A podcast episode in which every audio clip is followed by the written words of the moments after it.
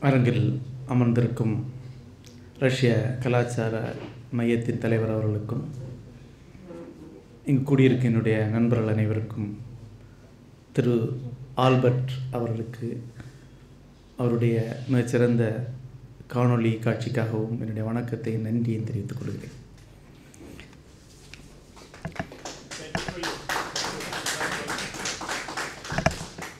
நண்பர்களே டால்சாயை பற்றி அவருடைய நூற்றி தொண்ணூற்றாறாவது பிறந்த நாளாகிய இன்று பேசும்போது தமிழில் எழுதப்பட்ட ஒரு நாவலில் அவரை பற்றி வரக்கூடிய ஒரு சிறு குறிப்பிலிருந்து ஆரம்பிக்கலாம் என்று நினைக்கிறேன்.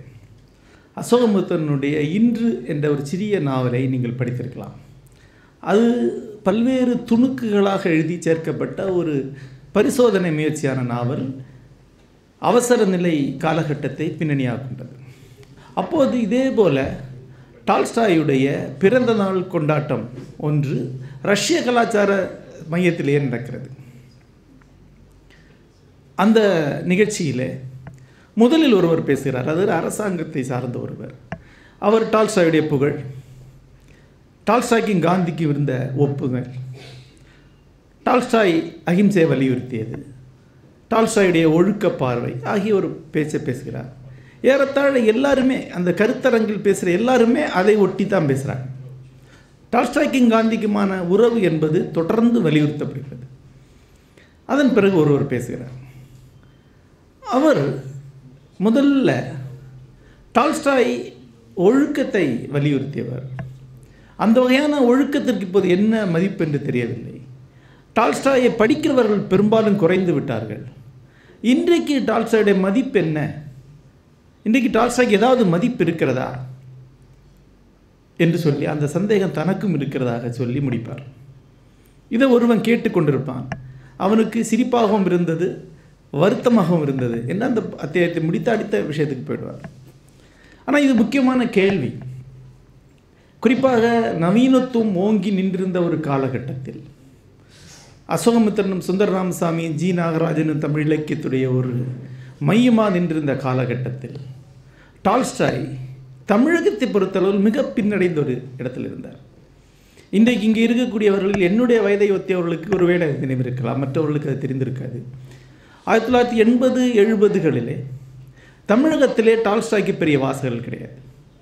ஆயிரத்தி தொள்ளாயிரத்தி ஐம்பதுகளில் மிகுந்த ஆவேசத்தோடு டால்ஸ்டாய் இங்கே பேசப்பட்டார். டால்ஸ்டாயை மொழிபெயர்க்கிறதுக்கு வெவ்வேறு ஆட்கள் முயற்சி பண்ணாங்க. உங்களுக்கு தெரிந்திருக்கும் டிஎஸ் சொக்கலிங்கம் அருள் போரும் அமைதியை மொழிபெயர்த்தார். தெரியாத ஒன்று கா. சந்தானம் அண்ணா கரீனாவை மொழிபெயர்த்திருக்கிறார். சற்று சுருக்கிய வடிவிலே. வெவ்வேறு வடிவிலே டால்ஸ்டாய் தொடர்ந்து இங்கே பேசப்பட்டு வந்து கொண்டே இருந்திருக்கிறார். டால்ஸ்டாய் மேல் ஒரு பெரிய பற்று இருந்திருக்கிறது. இன்னும் சொல்லப்போனால் இந்தியாவுக்கு வெளியே உள்ள எழுத்தாளர்கள் டால்ஸ்டாய் அளவிற்கு தமிழர்களை அன்று கவர்ந்த இன்னொரு எழுத்தாளர் கிடையாது. இரண்டாவது இடத்தில் வேண்டுமென்றால் லே மிஸ்ரபிள்ஸ் எழுதிய விக்டர் யூகோவை சொல்லலாம். ஆனால் எழுபதுகள் ஆரம்பித்த போது டால்ஸ்டாயை படிப்பவர்கள் இங்கு உண்மையிலே அருகிவிட்டார்கள் டால்ஸ்டாய் மேலே பல வகையான விமர்சனங்கள் உருவாகி வந்தன. ஒன்று அன்றைக்கு இருந்த எதிர்மறையான மனநிலை. டால்ஸ்டாயுடைய அந்த நேர்நிலையான மனநிலையை எதிர்த்தது. இவர் என்ன ஒரு கிறிஸ்தவ பிரீச்சர் போல பேசுகிறார் என்ற எண்ணம் அன்றைக்கு இருந்த வாசகர்கள் நடுவே இருந்தது. டால்ஸ்டாயை விட டால்ஸ்டாஸ்கி இன்னும் தீவிரமான எழுத்தாளர். தீவிரமான உள நாடகங்களை சொல்கிறார். டால்ஸ்டாய் புற உலகத்தை தேவையில்லாமல் விரிவாக சொல்லிக்கொண்டே போகிறார். இவ்வளோ பெரிய வாழ்க்கை சித்திரம் எல்லாம் வந்து இன்றைக்கு தேவையில்லை. மூன்றாவதாக தனி மனிதன் தான் ஒரு வாழ்க்கையுடைய இலக்கியத்துடைய அழகாக இருக்க வேண்டும் என்று பார்க்கும்போது மிகப்பெரிய வரலாற்று சித்திரம் என்பது ஒரு தேவையற்ற அசைக்க முடியாத ஒரு பெரிய பொருளைப் போல வந்து கிடக்கிறது வீட்டு முற்றத்தில்.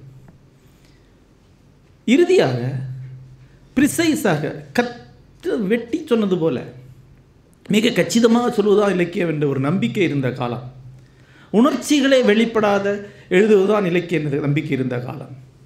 எவ்வளவு குறைவாக சொல்ல முடியுமோ அதுதான் இலக்கியம் என்று நம்பியிருந்த காலம். இதெல்லாம் நவீனத்துவத்துடைய இலக்கியங்கள் நவீனத்துவத்துடைய இலக்கணங்கள். நவீனத்துவ இலக்கியம் இப்படி தான் இருக்கணும் இலக்கணத்தை சொல்லுது. சுந்தர ராமசாமி திரும்ப திரும்ப சொல்வதை பார்க்கலாம். மொழி மேல் கட்டுப்பாடு என்று சொல்வார் எதனுடைய கட்டுப்பாடுன்னா மொழி மேல் பிரஜையின் கட்டுப்பாடு பயிற்சியின் கட்டுப்பாடு. கட்டுப்படுத்தப்பட்ட மொழி கட்டுப்படுத்தப்பட்ட வடிவம். சிசில்டுன்னு சொல்லுவாங்க செதுக்கி எடுக்கப்பட்ட வடிவம். சிம்மெட்ரின்னு சொல்லுவாங்க அதாவது மிக கச்சிதமான ஒருங்கிணைவு உள்ள ஒரு வடிவம். இதெல்லாம் தான் நாவலுடைய இலக்கணங்கள் என்று சொல்லப்பட்ட காலம். சிறுகதையுடைய இலக்கணங்கள் என்று சொல்லப்பட்ட காலம். இன்னும் சொல்ல போனால் சிறுகதையோட வடிவத்தை கொஞ்சம் பெரிதாக்கி நாவல் என்று சொல்லிக் கொண்டிருந்தார். அசோமுத்திரன் வேறொரு பேட்டியில் சொல்லும்போது பெரிய நாவல்கள் நாவல் ஆக முடியாது என்கிறார். உலகத்திலே மகத்தான நாவல் அனைத்தும் பெரிய நாவல் தான். ஆனால் அசோமுத்திரன் சொல்கிறார் சிறிய நாவல் தான் சரியான வடிவத்தை அடைய முடியும். இந்த விமர்சனம் ஒன்றும் புதியது கிடையாது. நம்ம இன்னும் கொஞ்சம் பின்னால் போய் பார்த்தா அறுபதுகளிலும் ஐம்பதுகளிலும் டால்ஸ்டாய் மேலே ஐரோப்பாவில் முன்வைக்கப்பட்ட விமர்சனம் தான் டால்ஸ்டாயுடைய வாரன் பீஸை பிரம்மாண்டமான வாழ்க்கையின் தொகுப்பு பொருளற்ற தொகுப்பு என்று ஹென்றி ஜேம்ஸ் சொல்கிறார் பிளாப் ஆஃப் லைஃப் அப்படிங்கிறார். அதுக்கு ஒரு வடிவம் கிடையாது. வாழ்க்கை போலவே பொருளற்றதான ஒரு பெருந்தொகுப்பு.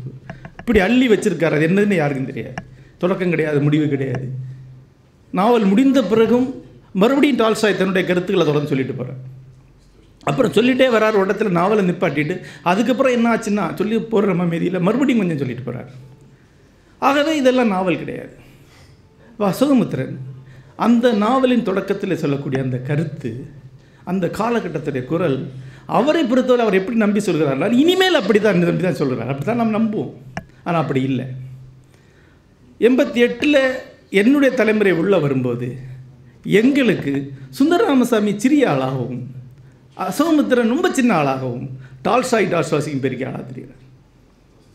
திடீர்னு தமிழில் டால்சாய் திரும்பி வரார் கிட்டத்தட்ட யானை நுழையிற மாதிரி திரும்பி வந்தார் உலக மொழியில் அனைத்திலையும் டால்சாய் திரும்பி வந்தார். நவீனத்துவத்தில் முடிந்த உடனே இவ்வளவுதான் நவீனத்துவத்தால் அடைய முடியும். இவர்களால் வரலாற்று மேல் ஒரு விமர்சனத்தை முன்வைக்க முடியாது. இவர்களால் மனதுடைய கட்டற்ற பெருக்கை எழுத முடியாது. இவர்களால் கவித்துவத்தை அடைய முடியாது. இவர்களால் மாபெரும் தரிசனங்களை எந்த வகையில் அடைய முடியும்? லிட்ரேச்சர் என்பது எப்படி இருந்தாலும் சப்ளைம் நோக்கி போக வேண்டியது. இந்த பிரக்ஞையின் கட்டுப்பாடுள்ள மொழி. மனிதனுக்கு மூளைக்கு தெரிந்த ஒன்றை ஒழித்து வைத்து வாசகன் மூளையால் தேடி கண்டுபிடிக்கக்கூடிய ஒரு விளையாட்டத்தை ஆட முடியுமே ஒழிய மனம் பறந்தெழுவதற்கு பின்னால் வாசகனின் மனம் பறந்தெழக்கூடிய ஒரு அனுபவம் இருக்க. அந்த உச்சத்தை இவங்களால் அடைய முடியாது. என்று தெரிந்த பிறகுதான் ஒட்டுமொத்தம் எங்களை சாத்தி வைக்கக்கூடிய பின்னோனித்த சிந்தனைகள் வந்தன. கட்டற்ற எழுத்து பிரஜையுடைய பங்களிப்பே இல்லாத மொழி பிரம்மாண்டமான வரலாற்று சித்தரிப்பு வரலாற்றுக்கு நிகரான பிரம்மாண்டமான இன்னொரு வரலாற்றை எழுதுவது என்று பின்னவனுக்கு அடுத்த காலடித்தை வைக்கும்போது டால்சாய் ரொம்ப நெருக்கமாக வந்தார். நவீனத்துவத்தை தள்ளி வைக்கும்போது நவீனத்துவத்தால் மறைக்கப்பட்டிருந்த டால்சாய் வந்தார். உங்களுக்கு தெரியும். அதுக்கப்புறம் தான் நீண்ட இடைவேளைக்கு பிறகு கிட்டத்தட்ட அரை நூற்றாண்டு கால இடைவெளிக்கு பிறகு டி சொக்கலிங்கத்துடைய போரும் அமைதியும் தமிழில் மறுபதிப்பாயிற்று டி எஸ் சொக்கலிங்கத்துடைய அந்த முதல் பதிப்பு சிகப்பு அட்டை போட்ட ஒரு புத்தகம் நான்கு தொகுதிகளாக இருக்கும். சுந்தராமசாமி நூலகத்தில் இருந்தது. சென்னையில் ஒரு நூலகத்தில் இருந்தது. அந்த புத்தகத்தை முழுக்கவே ஜெராக்ஸ் போட்டு புத்தகத்தை முழுக்கவே ஜெராக்ஸ் எடுத்து அட்டை போட்டு நாங்கள் படித்தோம். பாவனன் வீட்டில் போனால் இவ்வளோ ஓலி வச்சுருக்காரு. ஜெராக்ஸ் எடுத்திருக்காரு. எனக்கு கிடைக்கல. ஆங்கிலத்திலிருந்து அந்த புத்தகம் அதிகமாக கிடைக்காத காலகட்டத்தில் மொத்த புத்தகமே திரும்ப ஜெராக்ஸ் பிரதிகளாக உலகிட்டு. அவ்வளவு தாகத்தோட திரும்பி டார்சாக்கி திரும்பி போனோம். இந்த பின்னணி எது சொல்கிறேன்னா பேரு படைப்பாளிகள் செவ்வியல் படைப்பாளிகள் ஒவ்வொரு காலகட்டத்திலையும் வெவ்வேறு கோணத்தில் படிக்கப்படுவாங்க. ஒரு காலகட்டத்தில் அவங்க மேலே ஒரு கவனம் இருக்கும். இன்னொரு காலகட்டத்தில் வேறொரு கோணத்தில் அந்த கவனம் குறையும். அவங்க திரும்பி வருவாங்க. எப்பவுமே அங்கே தான் இருப்பாங்க. மலைகளைப் போல. நீங்கள் கீழே ஒரு வாழ்க்கை வாழ்ந்து நடந்துக்கிட்டே இருக்கும். திடீர்னு ஒரு மேகம் வந்து அது மறைக்கும். கொல்லை பக்கத்தில் பார்த்தா மலை இருக்காது. ஆனால் அங்கே தான் இருக்கும். பார்வை மாறுபடு என்ன சொன்னோம்னா உலகப் போருக்கு பிறகு டார்சாவ்ஸ்கிக்கு ஒரு பெரிய இது வந்தது. மனித வாழ்க்கையோட இருட்டையும் கசப்பையும் சொல்லக்கூடியவன் தான் இன்னும் அதிகமாக சொல்கிறான் இவர் நல்ல விஷயங்களை பாசிட்டிவான விஷயங்களை சொல்லக்கூடியவர். இதில் ஏதோ ஒரு பொய் இருக்குங்கிற எண்ணம் ஐரோப்பாவில் உருவாகுது. ஐரோப்பாவில் உருவாகினா அது எப்படியோ கசிந்திறங்கி இங்கே வந்துடும் இங்கே நினைக்கிறாங்க எழுபதுகளில் சொன்னாலும் கூட டாஸ்டாயை விட டாஸ்டாஸ்கியை ஒரு படி மேலே சொல்லக்கூடிய ஒரு வழக்கம் இருந்து ஆனால் இன்றைக்கு டாஸ்டாஸ்கி பல இடங்களை வந்து உச்சத்தை கொண்டு போகும்போது நிறைய விஷயங்களை பார்க்க மறுக்கிறார்.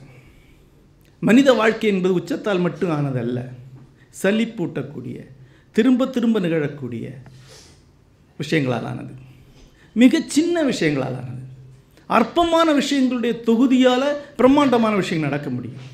ஒரு வார் ஒரு போர் என்பது அற்பமான பல்லாயிரம் விஷயங்களோட தொகுதி.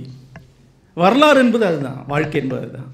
இந்த ஒன்றும் நிகழாத பிரம்மாண்டத்தை எழுதி காட்டியவர் இவன். அலுப்பை எழுதி காட்டியவர். ஆகவே இவர் இன்னும் ஒரு படி மேல் என்கிற அடுத்த கட்டத்துக்கு வந்தது. இந்த அரங்கிலே டால்ஸ்டாயை பற்றி மிக விரிவான பல கோணங்களில் பேசலாம். ஏதோ ஒரு வகையில் டால்ஸ்டா எங்கேயோ தொடர்ந்து பேசப்பட்டுட்டே இருக்கார் தமிழில். உலகம் முழுக்கவே கூட. சமீபத்தில் ஐரோப்பாவில் சென்றபோது சில நூலகங்கள் சில நூல் விற்பனை கடைகளில் பார்த்தேன். நான் பார்ப்பது டால்ஸ்டாய் டாஸ்டாஸ்கி விற்பனைக்கு இருக்கிறார்களா என்பதுதான். குறிப்பாக பேப்பர் பேக் எடிஷன் இருக்கான்னு பார்ப்பேன். பேப்பர் பேக் எடிஷன் இருக்கான்னு என்ன அர்த்தம்னா இன்றைக்கு வாங்கி போய் படிச்சுட்டே இருக்காங்கன்னு அர்த்தம். மிக மலிவான விலையில் டால்ஸ்டாய் கிடச்சிக்கிட்டே இருக்காங்க. ரோட்டில் புத்தகங்கள் போக்கு போட்டு வைக்கக்கூடிய கடைகளை பார்ப்பேன். டால்ஸ்டாய் இருக்காரான்னு பார்ப்பேன். படித்து கொஞ்சம் பழசாகி திருப்பி போடப்பட்ட வாரன் பீஸ் எப்போவுமே இருக்கும். எந்த காலத்துலேயும் படிக்கப்படுகிறார் ஆகவே வெவ்வேறு கோணங்கள் அவரை பற்றி பேசியிருக்காங்க.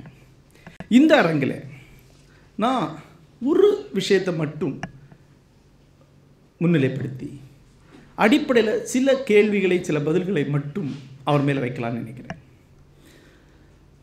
டால்ஸ்டாய் ஒரு நவீன எழுத்தாளர். நவீன இலக்கியம் உருவான காலகட்டத்தில் உருவான எழுத்தாளர். அவருக்கு முன்னாடியே உரைநடை இலக்கியம் வலுவாக உருவாகியது. ஒரு நூறு ஆண்டுகளுக்கு முன்னாடியே ஐரோப்பிய மொழிகளில் உரைநடை இலக்கியம் உருவாயாச்சு ரஷ்யாவிலேயே அவருக்கு முன்னால் மாபெரும் எழுத்தாளர்னா நிகாலை கோகன். டாரஸ் பல்பா என்கிற நாவல் வந்து ஒரு டால்ஸ்டாயுடைய முன்னோடி நாவல் என்று சொல்லலாம். அதே போல் புஷ்கின். நம்ம அனைவரும் படித்திருப்போம் கேப்டன் மகள். புஷ்கினுடைய நாவல். இவங்க இருவருடைய பாதிப்பும் டால்ஸ்டாய்ட்ட உண்டு. குறிப்பாக கேப்டன் மகளுடைய நேரடியான ஒரு வடிவ ஒற்றுமையே டால்ஸ்டாயுடைய முதல் நாவலாகிய கொசாக்ஸ் என்ற நாவலில் இருக்கிற பார்க்கலாம். ஆகவே அவர் ஒன்று ஒரு விஷயத்தை அறிமுகப்படுத்தியவர். அவர் ஒரு பெரிய மரபுடைய தொடர்ச்சியாக வந்தவர் தான். இரண்டாவதாக அவர் நவீன இலக்கியத்துடைய ஒரு தொடக்க புள்ளியாக இருக்கிறார்.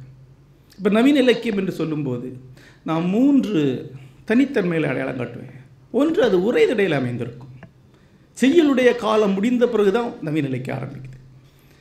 இரண்டாவதாக அது ஒரு எடுத்துரைப்பு தன்மை கதை சித்தரிப்பு தன்மை நெரேட்டிவ் தன்மை கொண்டிருக்கும். கம்பராமாயணத்தையும் வாரன் ஒப்பிட்டு அந்த விஷயம் தெரியும். கம்பராமாயணத்தில் எட்டு அல்ல ஏழு செயல்களை சுருக்கமாக ஒரு விஷயம் சொல்லப்படுது. குகன் பார்க்கும்போது தூரத்தில் பொடி பாறை தெரிய எழுத தெரியுது. அப்போது அங்கே ஒரு படை வருகிறதுன்னு நினைக்கிறான். என்னுடைய தலைவன் இப்போ தான் கடந்து போயிருக்கான். அவனை துரத்தி கைது செய்வதற்காக அயோத்தியிலிருந்து படை வருகிறதுன்னு நினைக்கிறான். அப்புறம் தன்னுடைய வில்லை எடுக்கிறான். போய் பார்க்குறான். பார்த்தா வர்றது பரதன். இந்த காட்சி நாடகத்தனமான ஒரு காட்சி. காட்சி நுட்பங்களோடு சொல்லப்பட்டது. தூசி எழுவுறதும் அவன் வருவதும் கூப்பிய கைகளோடு பரதன் தேர்லேருந்து இறங்கும் காட்சி எல்லாமே நாடகத்தன்மை இருக்குது ஆனால் மிகச் சுருக்கமாக அதிகபட்சம் ஒரு பத்து அல்லது பதினைந்து செயலுக்குள் இந்த காட்சி முடிந்துடுது. ஆனால் நவீன இலக்கியம் என்பதும்போது அதுக்கு ஒரு காட்சி தன்மை வருது வார்த்தைகளை எண்ணி பார்த்தா இருபது அல்லது முப்பது மடங்கு பெரிதாக தமிழ் நவீன இலக்கியத்தில் சொல்லப்படும். உலக நவீன இலக்கியத்தில் சொல்லப்படும். இல்லையா? அந்த நெரேட்டிவ் தன்மை நவீன இலக்கியத்துடைய அடிப்படையான குணாதிசயங்கள் ஒன்று. விஷுவலைஸ் பண்ணுறது இன்றைக்கு வெண்முரசை மகாபாரத்தை ஒப்பிட்டு பார்த்தா தெரியும். வெண்முரசு ஒரு பெரிய சினிமா மாதிரி ஒரு நிகழ்காலத்தை காட்டுது. புற உலகத்தை நரேட் பண்ணி காட்டுது. அக உலகத்தையும் நரேட் பண்ணி காட்டுது.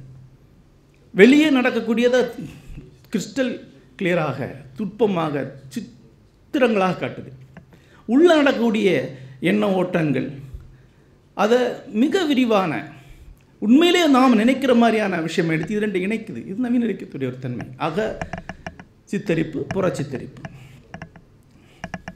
மூன்றாவதாக நவீன இலக்கியத்துடைய தன்மை ஒன்று. அதில் ஒரு தனி ஆசிரியன் இருப்பான். மரபு இலக்கியத்துடைய ஆசிரியன் என்பவன் ஒரு தனி மனிதன் அல்ல. அவன் ஒரு ஸ்கூல் ஆஃப் தாட்டுடைய ஒரு பிரதிநிதி. ஒரு ஏரியோட மடம் மாறியவன் அவனுக்கு பின்னால் ஒரு ஏரி இருக்கு. ஒரு பெரிய சிந்தனை தொகுப்புடைய ஒரு சிந்தனை பா ஒரு பள்ளியுடைய ஒரு முகம் அவன் ஒரு மரபுடைய ஒரு ஆள் அவன். அவனுக்கென்று அவன் அடைந்த அவன் வாழ்ந்து அடைந்த அவன் மட்டுமே சொல்லக்கூடிய ஒரு பார்வையில் இருக்க. கம்பனை பார்த்தீங்கன்னா அதுக்குள்ள ஆழ்வார் பாடல் உள்ளே இருக்கும் திருக்குறள் இருக்கும். நவீன இலக்கியவாதி அப்படி அல்ல. டால்ஸ்டாயோட படைப்பு டால்ஸ்டாயோட படைப்பே தான். நீங்கள் டால்ஸ்டாய் படைப்பு வழியாக டால்ஸ்டாய் தான் சென்றடைய முடியும். அவர் வாழ்ந்து அடைந்தது அவருடைய தனி அதனால தான் கம்பனுடைய தனி வாழ்க்கை நமக்கு முக்கியம் கிடையாது. டால்ஸ்டாயுடைய தனி வாழ்க்கை நமக்கு முக்கியம். அவருக்கு அவர் மனைவிக்குமான உறவு என்ன? அவருக்கும் மனைவி தங்கைக்குமான கள்ள உறவு என்ன? அளவுக்கு நமக்கு முக்கியமாக தெரிய வேண்டியிருக்கு. நான்காவதாக மரபிலக்கு என்பது கூட்டு வாசிப்புக்குரியது. பலர் சேர்ந்து அமர்ந்து தான் நம்ம படிக்கிறோம். நவீன இலக்கியம் என்பது அந்தரங்கமான வாசிப்புக்குரியது. அது மௌன வாசிப்புக்குரியது. கற்பனை வழியாக வார்த்தைகளை நேரடியாகவே நான் வாழ்க்கையை மாற்றிக்குவேன் அதை இன்டர்பிரட் பண்ண வேண்டியது அதுக்கு உரையாசிரியர் தேவையில்லை. கற்கக்கூடியதல்ல வாசிக்கக்கூடியது கற்பனை செய்ய வேண்டியது. இந்த நான்கு அம்சங்கள் இருந்தால் அது நவீன இலக்கியம் என்று சொல்லுவோம். டால்ஸ்டாய் ஒரு நவீன எழுத்தாளர். ஏறத்தாழ நூற்றி இருபது ஆண்டுகள் கழிந்து நம்ம வந்து போர்ம மீதியை படிக்கிறோம். இன்றைக்கு எழுதக்கூடிய எழுத்து மாதிரி தான் இருக்குது அது எந்த வகையிலும் காலத்தால் பழசாக இல்லை அதனுடைய சொல்மொழி கொஞ்சம் பழசாக இருக்கலாம். அது ரஷ்யர்களுடைய பிரச்சனை நம்மளோட பிரச்சனை கிடையாது. நம்ம மொழிபெயர்ப்பில் புது மொழிபெயர்ப்பு வந்துக்கிட்டே இருக்கும். ஆங்கிலத்திலேயே கடந்த இருபது வருஷத்தில் முற்றிலும் புதிய மொழிபெயர்ப்பு வந்தது. இப்போ இன்றைக்கு அது நான் ஒரு எழுத்தாளர் மாதிரியாக இருக்கிறார் அவர் அதனால தான் அவர் வாழும் எழுத்தாளராக இருக்கிறார். காலத்தில் பழசாகவே இல்லை. ஏறத்தாழ அவர் எழுதின காலகட்டத்தில் எழுதின புத்தகங்கள் எங்கே? தமிழில். வீராசாமி செட்டியாருடைய வினோத ரச மஞ்சரி. அந்த நவீன கிடையாது. அதுக்கு எழுத்தாளருக்கு சம்மந்தமே கிடையாது. தமிழுடைய முதல் நாவல். ஏறத்தாழ டால்ஸ்டாய் எழுதின காலத்துடைய கடைசி காலகட்டத்தில் வந்தது. என்றால் இது மாயூரம் வேதநாயகம் பிள்ளையுடைய பிரதாப் முதலியா சரித்திரம். அதில் சில இடங்களில் ஒரு இலக்கிய சாயல் இருக்க ஒழிய அது இலக்கிய படைப்புன்னு சொல்ல முடியாது. ஆனால் டால்ஸ்டாய் நவீன இலக்கியவாதி. எல்லா வகையிலும் நவீன இலக்கியத்துடைய மையத்தில் இருக்கக்கூடிய ஒருவர். எந்த சந்தேகம் கிடையாது. இன்றைக்கும் அவர் தான் மையம். ஆனால் ஒரு அம்சம் அவரை முந்தைய காலத்துக்கு சேர்ந்தவராக மாற்றுகிறது ஒரு பெரிய காலகட்டத்துடைய விளிம்பு மாதிரி தெரிகிறார் அவர். எப்படின்னு சொல்லணும்னா நாம் வட இந்தியாவிலிருந்து பார்க்கும்போது அங்கிருந்து வரும்போது மலைகள் தெரிய ஆரம்பிக்கும். அந்த மலை விளிம்பு உண்மையில் மலை விளிம்பு கிடையாது. தக்கான பீடபூமியுடைய விளிம்பு அது. அது மாதிரி ஒரு பெரிய காலகட்டத்துடைய விளிம்பு மலை மாதிரி தெரியுது டால்சாயில் ஒரு அம்சம் அவரை வந்து இந்த நவீன காலகட்டத்தில் இருந்து பிரித்து கம்பனுடைய காலகட்டத்தில் கொண்டு விடுது. அந்த ஒரு அம்சத்தை பற்றி தான் இந்த கூட்டத்தில் நான் பேசலாம்னு நினைக்கிறேன். அந்த ஒரு அம்சம் என்ன? டால்சாயுடைய வாழ்க்கையில் நடந்த ஒரு முக்கியமான விஷயத்தை ஆல்பர்ட் இங்கே சொன்னார். அவர் வந்து அவருடைய வாழ்க்கையுடைய கடைசி காலகட்டத்தில் தன்னுடைய எழுத்துக்களை பற்றி மனம் உடைந்தார். இந்த எழுத்துக்களால் மக்கள் போதுமான அளவுக்கு மனம் மாறவில்லை. அவருடைய வாழ்க்கையில மாற்றத்தை இந்த படைப்பு உருவாக்கலை. ஏன்னா என்னுடைய படைப்பில் குழப்பமாகவும் சிக்கலான உணர்வு நிலைகளோடும் கருத்து நிலைகள் திட்டத்தெளிவாக கடைசியில் சொல்லப்படாமலும் இருக்கின்றன. உண்மை அது கிடையாது. அண்ணா கரீனாவுடைய கடைசியில் அண்ணா கருணாவுடைய சாராம்சம் அவரே சொல்கிறாரு போரும் அமைதியில் ஒவ்வொரு ஐம்பது பக்க சாப்டருக்கு ஒரு இடம் நிறுத்திட்டு நான் என்ன சொல்ல வரேன்னான்னு ஒரு தனி சாப்டர் எழுதியிருக்காரு. மொத்த நாவல் எழுதின பிறகு மறுபடியும் ஒன்று கொஞ்சம் எழுதியிருக்கிறார். அப்புறம் அதுக்கு வெளியே அந்த நாவலை நீங்கள் என்னத்தை படிக்கணும் தெரியுமா அப்படின்னு கேட்டு மறுபடியும் எழுதியிருக்கிறார். இவ்வளோக்கு அப்புறம் தான் தெளிவாக சொல்லலை. ஆகவே மக்களால் இதை ஏற்று மனம் மாற முடியலை. சமூகத்தில் நேரடியான பாதிப்புகளை தன்னுடைய படைப்பு போதுமான குணர் கொடுத்தலை ஆகவே தன்னுடைய படைப்புகளை நிராகரிக்கிறேன். அப்படின்னு அதை மறுபதிப்பு பண்ண வேண்டாம். அதை எனக்கு அதை டிஸ்ஓன் பண்ணிட்டார். அது என்னுடையது அல்ல. ரீசரக்ஷன்ங்கிற நாவலை மட்டும்தான் தன்னுடைய நாவல். அது பரவாயில்ல அப்படிங்கிறார். ஆனால் இனிமேல் அது அதை கூட எழுத மாட்டேன். தெள்ளத் தெளிவாக உள்ளங்கை நெல்லிக்கனிலாம் சொல்லுவோம் இல்லையா? கரதலாமலகமாக எழுதணுங்கிறதுக்காக குழந்தைகளுக்கான கதைகளை எழுத ஆரம்பிக்கிறார். நீதி போதனை கதைகளை எழுத ஆரம்பிக்கிறார். இந்த மனநிலை நவீன எழுத்தாளனுடைய மனநிலை கிடையாது. எந்த நவீன எழுத்தாளனும் என்னுடைய படைப்பை படித்துவிட்டு மக்கள் உடனடியாக மதம் மாற வேண்டும் எதிர்பார்க்க மாட்டான். இந்த மனநிலை என்பதே அவரை வந்து முந்தின காலகட்டத்துக்கு கொண்டு செல்கிறது. தன்னுடைய படைப்புகள் ஒழுக்க ரீதியாக தெள்ளத் தெளிவாக இருக்க வேண்டும் அவர் எதிர்பார்க்கிறார். அவர் ஷேக்ஸ்பியர் மாதிரியான ஒரு செவ்வியல் படைப்பாளி ஏன் நிராகரிக்கிறார் என்றார் அடிப்படையில் அது தெளிவற்ற ஒழுக்கம் கொண்டது என்கிறது. அதிலிருந்து தெளிவான ஒழுக்க பாடங்களை வாசகன் பெற்றுக்கொள்ள முடியாதுன்னு சொல்கிறார். இசையை நிராகரிக்கிறார் ஏனென்றால் அது ஒழுக்கத்துக்கு எதிரானது அப்படிங்கிறார்.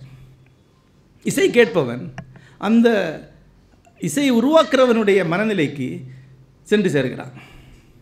அவனுக்கு ஒரு காதல் இருக்குது இவன் அந்த காதல் அடையிறான். ஆனால் அந்த இடத்துக்கு போகிறதுக்கு அவனுக்கு ஒரு பின்னணி இருக்குது எனக்கு அது கிடையாது.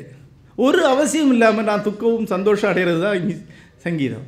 ஆகவே தேவையில்லை இடத்துக்கு போய் சேர்றேன் இந்த மனநிலையில் எதுவுமே நவீன எழுத்தாளனுடையது கிடையாது.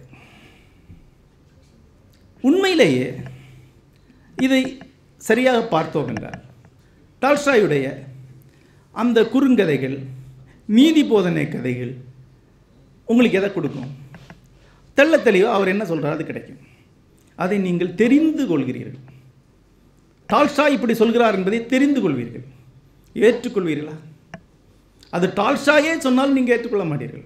எந்த மனிதனும் அவனுடைய வாழ்க்கை பார்வையை இன்னொருத்தர் சொல்வதால் ஏற்றுக்கொள்ள மாட்டான். இன்னொருத்தர் சொல்வது என்பது ஒரு குறிப்பிட்ட பார்வையை உருவாக்குவதற்கு உதவுமே ஒழிய தன்னுடைய வாழ்க்கை அதன் அடிப்படையில் எவனும் மாற்றிக்கொள்ள மாட்டான் தன்னுடைய அனுபவத்தின் அடிப்படையில் தான் அந்த வாழ்க்கையை மாற்றிக்கொள்ளும் அந்த அனுபவத்தை அறிவதற்கு ஒரு தத்துவ ஞானியுடைய வரிகள் உதவியாக இருக்கும். தத்துவ ஞானி சொன்னதனால் ஏற்றுக்கொள்ள மாட்டான் அது காந்தியா சொன்னாலும் சரி ஆதிசங்கரரே சொன்னாலும் சரி அந்த சொன்ன வரி தன்னோட வாழ்க்கையில் செல்லுபடி ஆகும்போது தான் சரி என்ன ஆமாம் சங்கரனுக்கு கொஞ்சம் அறிவு இருக்கத்தான் செய்யுது. அப்படின்னு அவர் ஒத்துக்கிறார். ஒவ்வொரு மனிதனுக்கு அவனுடைய அனுபவம் தான் ஆசை. அப்போ எது இன்னும் அதிகமாக அறிவுறுத்தக்கூடியது? போரும் அமைதியும் தான். ஏனென்றால் போரும் அமைதியும் டால்ஸ்டாய் சொல்கிறது எல்லாத்தையும் நம்ம வெடி வெளியே தூக்கி போட்டுருவோம். அது நமக்கு முக்கியம் கிடையாது. டால்ஸ்டாய் எழுதிய போரும் அமைதியும் பற்றி பேசக்கூடிய எவருமே அதில் டால்ஸ்டாய் ஒரு அர்த்தம் கொடுத்து எழுதி வச்சிருக்கக்கூடிய கட்டுரை பகுதிகளை பற்றி பேசுவதே கிடையாது. அதற்குடைய அனுபவங்களை பற்றி தான் பேசுவாங்க. போரும் அமைதியும் படிக்கும்போது நான் போருக்குள்ளே போகிறேன் இந்தியர்களாகிய நமக்கு குறிப்பாக தமிழர்களாகிய நமக்கு போர் அனுபவமே கிடையாது. கடந்த இருநூறு வருஷங்களாக நம்ம நாட்டில் போரே நடக்கலை. ஆனால் போர் அமைதி படிக்கும்போது நான் போருக்குள்ளே போகிறேன் உண்மையிலே போருக்குள்ளே வாழ்கிறேன் அவர் கொடுக்கக்கூடிய நூற்றுக்கணக்கான சிறிய தகவல்கள் வழியாக நூற்றுக்கணக்கான அப்சர்வேஷன்ஸ் அவதானிப்புகள் வழியாக நூற்றுக்கணக்கான உளவியல் நிலைகளை அவர் சொல்வது வழியாக உண்மையிலேயே நான் அங்கே வாழறேன். வாழ்ந்து நிஜமாக வாழ்ந்த அனுபவத்துக்கு சமானமான ஒரு வாழ்வு அனுபவத்தை நான் பெறுறேன். அதிலிருந்து நான் ஒரு படிப்பினை அடைகிறேன் அது டால்ஸ்டாய் எனக்கு கொடுக்கிறது ஆனால் நான் வாழ்ந்து பெற்றது. அதனால்தான் டால்ஸ்டாய் சொல்கிறத விட அவர் எனக்கு அனுபவிக்கிறது தான் அனுபவிப்பிக்கிறது தான் என்னுடைய அனுபவமாக இருக்குது என்னுடைய அறிவுதலாக இருக்குது அப்போ எது வலுவான கற்பிக்கும் தன்மை உடையது அவருடைய குறுங்கதைகளா? போரும் அமைதிமா போரும் அமைதி தான் ஆனால் டால்ஸ்டாய்க்கு அது தெரியாது. ஆக ஒரு நவீன எழுத்தாளர் நவீன எழுத்தினுடைய பிதாமகன் நவீன எழுத்துடைய இயல்புகளை தெரியாமல் அதை நிராகரித்தார். நவீன எழுத்து உங்களுக்கு உங்களை கற்பிக்கலை. கற்க வைக்கிறது. நவீன எழுத்து உங்களுக்கு போதனை பண்ணுறாங்க ஆனால் நீங்கள் எங்கே போகணுங்கிறத அவ ஆசிரியர் தீர்மானிப்பான். அங்கே உங்கள் அனுபவ வழியாக நீங்கள் சென்றடைவீர்கள். போரும் அமைதியும் படிக்கக்கூடிய ஒருவர். படித்து முடித்த பிறகு போருடைய மாபெரும் தற்செயல் தன்மையை சென்றடைவான் அது எவ்வளவு திட்டமிட்டாலும் எவ்வளவு தூரம் அதை அணு அணுவாக வரையறை செய்து வைத்திருந்தாலும் களத்தில் முழுக்க முழுக்க முழுக்க தற்செயலோட ஒரு பெரிய பிரவாகம் தான்.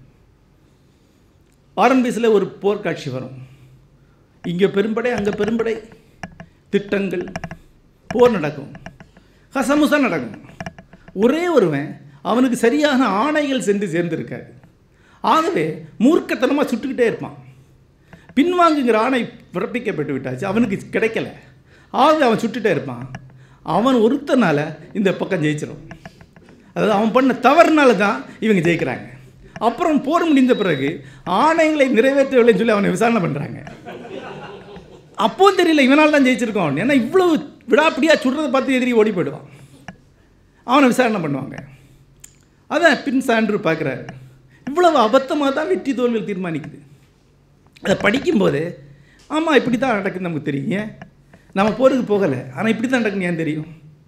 ஏன்னா நம்ம அலுவலகத்தில் இப்படி தான் நடந்துட்டு இருக்கு நம்ம பெரிய பெரிய ப்ராஜெக்டில் ஒர்க் பண்ணுறோம் அங்கெல்லாம் இப்படி தான் நடந்துட்டு இருக்கு இப்படி தான் வாழ்க்கை நடக்கும். இல்லையா?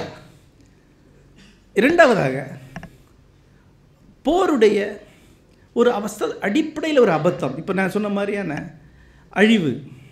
ஒரு போர் முடிந்த பிறகு தன்னுடைய கை ஒடிந்து போய் ரெஸ்டோ வந்து ஐயா கை ஒடிஞ்சிருச்சு கை ஒடிஞ்சிருச்சுங்கிறான். வேடிக்கை சொல்லணும்னா சும்மா கத்தாத அங்கே ஒரு தலை போயிட்டு இருக்கான் சும்மா கிடக்குறான் அப்படின்னு சொல்கிற மாதிரி யாருமே கண்டுக்க மாட்டாங்க. அப்போ தெரியுது ஒருத்தனுடைய துயரம் அங்கே பொருட்டே கிடையாது.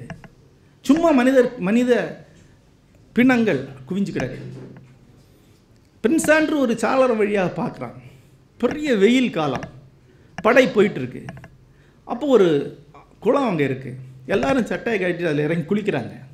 இங்கேருந்து பார்க்கும்போது செக்க சிவந்த மனித உடல்களாலான ஒரு பரப்பு தெரியுது. இவனுக்கு குமட்டல் வருது. பீரங்கி தீனி அப்படின்றான். பீரங்கி தீனி வெறும் சதை. இன்னும் ஒரு நாள் ரெண்டு நாளில் வெறும் பீரங்கி தீனி தான் அந்த இடம் வரும்போது ஒரு ஒரு இடம் ஒரு நமக்கு ஒரு விஷன் வருது. ஆமாம் பீரங்கி தீனி அது ஏன் நம்ம கன்வின்ஸ் ஆகிறோம்? ஏன்னா நம்ம அரசியல் கட்சியோட தொண்டர்களை பார்க்குறோம். அவங்களும் வேறு வகையான பீரங்கி தீனிகள் நமக்கு தெரியும். இந்த வாழ்வு அனுபவத்தை அந்த நாவல் கொடுக்குது. ஆகவே தான் நம்ம அடியாமல் அதில் பேசி வர்றோம். கடைசியாக போர் பிரம்மாண்டமான ஒரு சமூக இயக்கம் நடக்குது. உச்சத்தில் இருக்கக்கூடிய சிலருடைய அதிகார ஆணவ விளையாட்டுக்காகத்தான் இவ்வளோ பெரிய போர். டால்ஸ்டாய் சொல்கிறார் பிரின்ஸ் ஆண்ட்ரூ வழியாக சொல்கிறார் பிரான்ஸில் இருக்கக்கூடிய ஒரு மாபெரும் மக்கள் திலர் திடீரென்று அங்கிருந்து கிளம்பி ரஷ்யாவுக்குள் நுழைந்து ரஷ்யாவில் ஒரு மாபெரும் அழிவை உருவாக்கி ரஷ்யர்கள் திருப்பி அதை செய்து இவ்வளவு எதற்காக என்றால் ஒரு தனி மனிதனுடைய அகங்காரத்திற்காக. அவனுக்கு தோணிச்சு அவ்வளோதான் நெப்போலியனுக்கு எல்லா காலமும் வரலாறு அப்படி தான் நடக்கும். ஒரு தனி மனிதனுக்கு சரி ஒரு போரை பண்ணி பார்ப்போம். தேர்தல் வருது. அதுக்கு முன்னாடி ஒரு போர் நடந்தால் நல்லாயிருக்கும். சரி ஒரு பத்தாயிரம் பேர் சாகட்டுமே. இது அவ்வளவுமே நமக்கு இந்த நாவல் வழியாக கொடுக்க தெரியுது. ஒரு ஜனநாயக காலத்திலிருந்து நாம் போரை பார்க்கக்கூடிய அனைத்து பார்வைகளையுமே வாரன் பீஸ் கொடுக்குது. போரை பார்க்கக்கூடிய ஒரு சாமானியனுடைய பார்வைக்கும் டால்சாய் படித்தவனுடைய பார்வைக்கும் பெரிய வித்தியாசம் இருக்குது இப்போ இலங்கையில் ஒரு போர் நடந்தது. அந்த போரை வெறுமே ஒரு கால்பந்தாட்டத்துடைய த்ரில்லோடு இங்கே உட்காந்து பார்த்த பழிக்குரியவர்கள் நாம். அங்கே யார் செத்தா நமக்கு தெரியாது. இன்னும் நூறு தலை விழட்டும் தலைவா? போர் நடக்கட்டும்னு சொல்லக்கூடியவங்க நம்ம ஆனால் டால்சாய் படித்தவனுக்கு போர் என்பது வெறும் விளையாட்டு அல்ல போர் என்பது லட்சியங்களுடைய மோதல் அல்ல அகங்காரத்துடைய மோதல். போர் என்பது திறமைகளோ அல்லது சூழ்ச்சிகளோ வெல்லக்கூடிய இடம் அல்ல. நம்ப முடியாத தற்செயலுடைய பெருக்குதுன்னு தெரியும். ஆக அதனுடைய அபத்தத்தை அவன் பார்த்துட்டு இருப்பான். இதை அனுபவம் வழியாக அடை அளித்த டால்ஸ்டாய் இந்த வகையான ப்ரீச்சிங் இந்த வகையான அறிதல் முறை தவறானது என்றும் நேரடியாக ப்ரீச் பண்ணுறது தான் உகந்தது என்று முடிவுக்கு போகிறார் ஆகவே தான் அவர் முந்தின காலகட்டத்துக்கு போகிறார்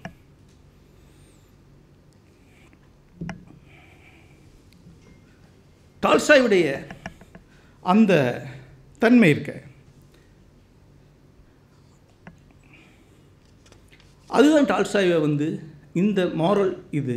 பிற்காலத்தில் அதுக்காக சில அமைப்புகளை அவர் உருவாக்கினார். அதுக்குன்னு சில கம்யூன்ஸை உருவாக்கினார். தொடர்ந்து போதனைகள் பண்ணார்.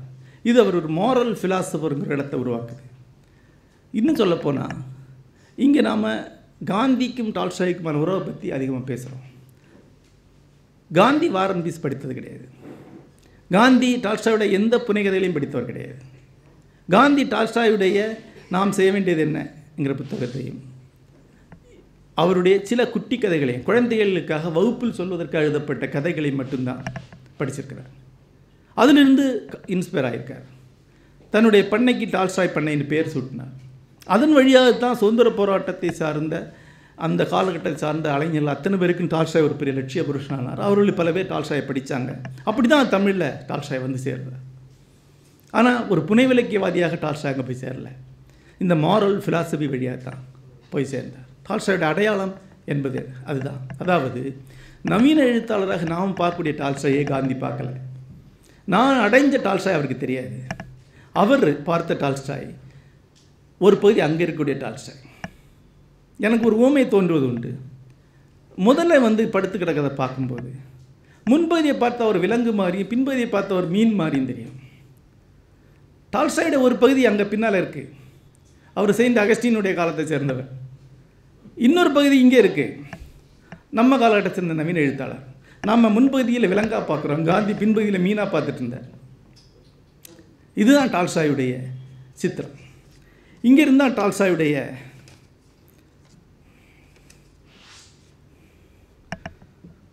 ஒழுக்கத்தை பற்றின வாதத்துக்கு போகிறேன்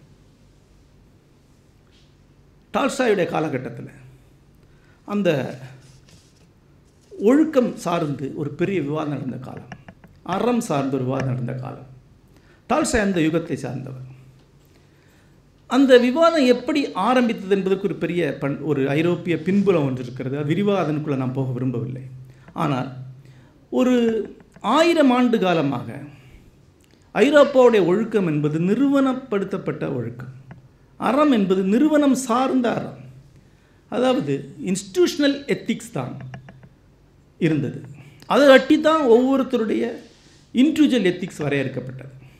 மதம் அரசு குடும்பம் என்ற மூன்று அடிப்படையில் தான் ஒவ்வொருத்தரும் வகையறுக்கப்பட்டிருந்தான் குறிப்பாக மதம். வாழ்க்கையோட அனைத்து இடங்களையும் மதம் வரையறுக்குது. மத சொல்லக்கூடிய ஒன்றை செய்வது ஒழுக்கம் செய்ய மறுத்தது ஒழுக்கமின்மை. அடுத்து அரசாங்கம். அரசாங்கத்துக்கு விசுவாசமாக இருக்கிறது ஒழுக்கம். அரச மறுப்பு என்பது ஒழுக்க மீறல். அடுத்தபடியாக குடும்பம். குடும்பம் என்ற அமைப்புக்கு விசுவாசமாக இருக்கிறது. குடும்பம் என்ற அமைப்பு உருவாக்கக்கூடிய வேல்யூ சிஸ்டத்தை அப்படி அடாப்ட் பண்ணது ஒழுக்கம். மறுப்பது ஒழுக்கமின்மை. இது பெருங்கேள்விகள் இல்லாமல் கடந்து வந்த பல ஆயிரம் வருஷங்களுக்கு ஒரு ஆயிரம் வருடங்களுக்கு பிறகு ஆயிரத்தி அறுநூறுகளில் ஐரோப்பாவில் மத ஆதிக்கத்திற்கு எதிரான குரல் உருவாகுது. அது புரொட்டஸ்டன்ட் மதமாக மாறுகிறது. ஆனால் தொடர்ச்சியாக ஐரோப்பிய மறுமலர்ச்சியின் ஒரு பகுதியாக மத மறுப்பு இருந்திருக்கு. மதத்தை மறுத்து அரசாங்கத்தை மறுத்து ஒழுக்கத்தை பற்றி யோசிக்கக்கூடிய கேள்வி. மதம் வரையறுக்கப்பட்ட அறம் அன்றி மதம் வரையறுக்கக்கூடிய ஒழுக்கம் அன்றி தனி மனிதனுக்கான ஒழுக்கம் என்ன? ஒரு தனி மனிதனை ஒழுக்கமாக பார்க்கக்கூடிய அவனுடைய ஒழுக்கத்தை எதை சொல்ல முடியும்? இந்த கேள்வி ரொம்ப சிக்கலான கேள்வி. இங்கே கூட நீங்கள் பார்க்கலாம். அந்த கேள்வி அங்கு இங்கு ஒரு அளவில் எதிர்கொண்டவர் ஈவ ராமசாமி அவர் அவர் மதத்தை நிராகரிக்கிறார். ஆனால் திரும்ப திரும்ப மனிதன் ஒழுக்கமாக இருக்கணும்னு சொல்கிறார் இங்கு ஏற்கனவே இருந்த ஒழுக்கம் என்னது? மதம் சார்ந்த ஒழுக்கம். மதம் சார்ந்த ஒழுக்கத்தை நிராகரித்தால் நீங்கள் இன்னொரு ஒழுக்கத்தை முன்வைக்கணும். அது என்ன ஒழுக்கம் அப்படி யாரும் கேட்கவும் இல்லை அவர் சொல்லவும் இல்லை.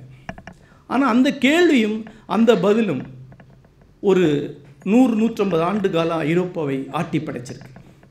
இன்ட்ரூஜுவல் எத்திக்ஸ் இன்ட்ரூஜுவல் மொராலிட்டி உங்களுடைய அறம் என்ன? உங்களுடைய மொராலிட்டி என்ன? ஐரோப்பாவில் பல கோணங்கள் அதை பேசியிருக்கிறாங்க. முக்கியமாக டால்ஸ்டாய்டே தொட்டு முன்னாடி ஏறத்தாழ அந்த சமகாலத்திலே அதை பேசிய மூவர் இமானுவல் கான்ட் ஹெகல் ஷோப்பனவர் இதில் ஷோப்பனவர் மிக வன்மையான வார்த்தைகளில் ஹெகலை நிராகரிக்கிறார். சில விமர்சனங்களை கூட காண்டை ஏற்றுக்கொள்கிறார் on the basis of morality என்று ஒரு புத்தகம் ஷோப்பனருடைய புத்தகம்.